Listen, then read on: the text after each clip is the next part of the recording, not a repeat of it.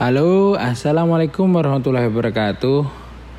Pada kesempatan kali ini, uh, saya Atal Arif Fahri akan membuat podcast nih, podcast yang belum ada namanya, yang membahas etika periklanan. Tapi sebelum ke langsung berbicara etika, kan kita harus tahu iklan itu apa. Iklan itu dapat diartikan sebagai pesan berbayar, komunikasi non personal yang dirancang untuk berkomunikasi secara kreatif dengan memanfaatkan penggunaan media massa atau informasi yang diarahkan. Terus periklanan sendiri dikategorikan sebagai bentuk komunikasi persuasif yang menawarkan informasi tentang produk, ide, dan jasa yang melayani tujuan yang ditentukan oleh pengiklan. Dan tujuan utama iklan sendiri adalah meningkatkan kemungkinan bahwa konsumen yang terpapar iklan akan berperilaku atau percaya seperti yang diinginkan pengiklan. Jadi ya konsumen setelah melihat iklan itu langsung percaya kepada produk dan langsung apa dikonsumsi lah istilahnya. Uh, iklan itu bisa berupa bentuk atau aktivitas. Perusahaan itu biasanya masang iklan di siaran televisi, terus kampus baliho. Tapi sekarang kampus yang sudah agak maju biasanya ada punya videotron. Aparat kepolisian masang spanduk tentang kewajiban memakai helm bagi pemotor dan lain-lain lah.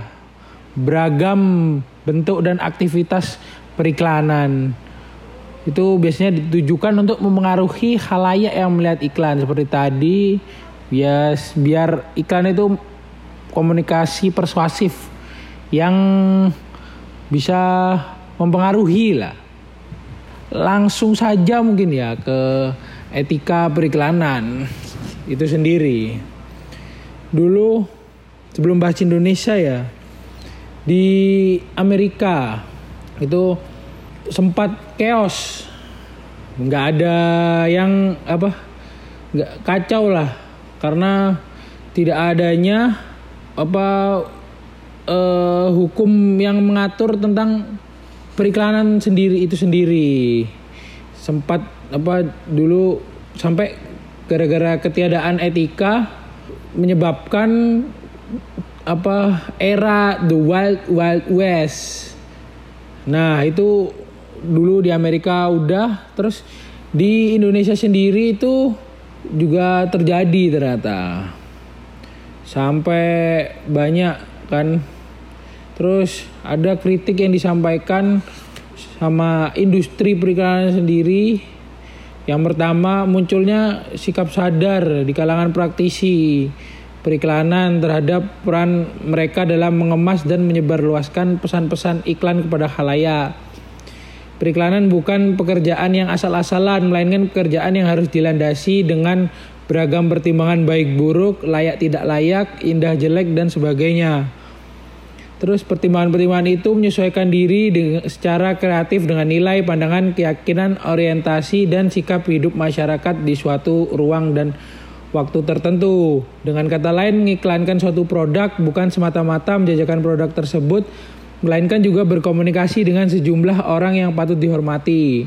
Terus yang kedua terdapat sikap kritis publik terhadap segala pesan yang mereka terima melalui beragam media. Nah setelah adanya era the wild wild west diadakanlah etika dalam periklanan ini di Indonesia juga ada etikanya sendiri itu diikrarkan di Indonesia ya, diikrarkan tanggal 17 September 1981. Itu awal diikrarkannya etika periklanan di Indonesia. Terus disempurnakan dan diikrarkan lagi pada tanggal 9 Agustus eh, 19 Agustus 1996. Terus Penyempurnaan terakhir dilakukan pada 1 Juli 2005 dengan nama Tata Krama dan Tata Cara Periklanan Indonesia.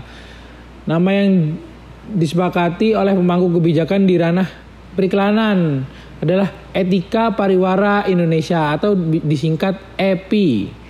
Pemangku kebijakan yang terlibat adalah Badan Pengawas Periklanan Persatuan Perusahaan Periklanan Indonesia atau disebut PPPI terus Serikat Penerbit Surat Kabar atau bisa disingkat SPS terus Asosiasi Televisi Swasta Indonesia atau ATVSI Persatuan Perusahaan Periklanan Indonesia kok ini lagi?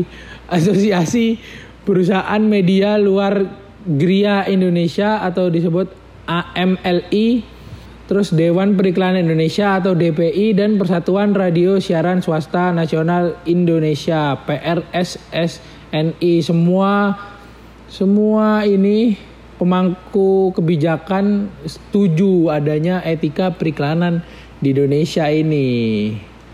Lanjut nih ke apa etika bahasa iklan. Biasanya di iklan ini banyak persoalan bahasa di soalnya kita sering jumpai ya apa kata-kata terbaik satu-satunya nomor satu jaminan 100 dan sejenisnya padahal itu juga belum terbukti benar adanya cuma kata-kata pemanis doang lah istilahnya jadi mungkin ya di situlah diatur bahasa iklan itu yang sepertinya yang sesuai dengan fakta yang ada. Terus dalam berbahasa di dalam iklan itu juga tidak apa harus tidak menggunakan persandian yang dapat menimbulkan penafsiran selain dari yang dimaksudkan oleh perancang pesan iklan tersebut. Takutnya kata-kata yang digunakan tuh ambigu karena uh, atas dasar moral, alasan moral agar pesan iklan dari pemasang iklan dan biro iklan tidak ditafsirkan berbeda oleh masyarakat. Terus lanjut nih ke apa iklan dan anak-anak karena apa kayaknya iklan tuh ada efeknya juga ke anak-anak. Terus efek iklan nih kuat nih bagi anak-anak apa dilatar belakangi karena anak-anak belum memiliki kemampuan literasi sebagaimana telah dijelaskan sebelumnya. Mereka mendapat perhatian khusus dan ada regulasinya sendiri yang mengatur iklan di televisi. Perhatian khusus ini adalah dengan mereka mendapatkan perlindungan dari regulasi periklanan di televisi. Di Undang-Undang Penyiaran Pasal 46 ayat 6 mengatur secara lebih spesifik tentang siaran iklan untuk anak-anak, yaitu bahwa siaran iklan niaga yang disiarkan pada mata acara siaran untuk anak-anak wajib mengikuti standar siaran untuk anak-anak. Jadi ya iklannya yang fan, anak friendly buat anak-anak lah. Terus masuk ke frekuensi publik dan iklan televisi. Iklan di media penyiaran radio dan televisi radio dan televisi diatur lebih tegas nih daripada iklan di media lainnya. Jadi lebih ketat lah di radio atau televisi. Hal ini tentu dikarenakan alasan bahwa media penyiaran menggunakan frekuensi publik yang terbatas jumlahnya sebagai saluran beriklan. Jadi kalau makanya kenapa mahal karena memang di radio dan televisi itu anunya ketat juga.